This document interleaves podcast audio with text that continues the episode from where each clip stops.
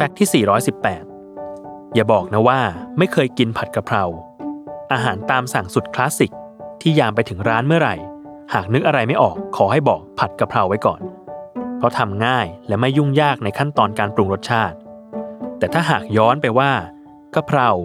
ผูกพันกับความเป็นไทยและสำรับไทยตั้งแต่เมื่อไหร่ คงต้องย้อนไปถึงกรุงศรีอยุธยา ในรัชกาลสมเด็จพระนารายมหาราช ที่มีการจดจารึก ถึงกะเพรา ในจดหมายเหตุลาลูแบร์ปีพุทธศักราช 2230 ที่เมอร์ซิเออร์เดลาลูแบร์ได้ระบุไว้ว่ากะเพราคือผักบางชนิดที่มีกลิ่นดี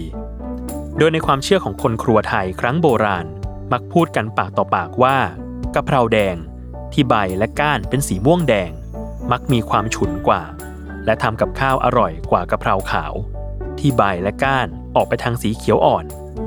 รวมถึงสำรับครัวของคนพื้นราบ หรือครัวไทยภาคกลางในระยะหลังๆ ก็เริ่มมีการแยกอย่างชัดเจนแล้วว่า ผักกลิ่นดี หรือสมุนไพรใบหอมชนิดใด ใช้ปรุงกับข้าวสำรับใด เช่นกะเพรา นิยมใส่ในแกงป่าหรือผัดพริก โหระพา นิยมใส่ในแกงเขียวหวานหรือผัดหอยลาย ส่วนใบแมงลัก นิยมใส่ในแกงเลียงเป็นต้น ซึ่งอาหารที่กล่าวมา จะไม่นิยมใส่สมุนไพรใบหอมที่ต่างออกไปจากนี้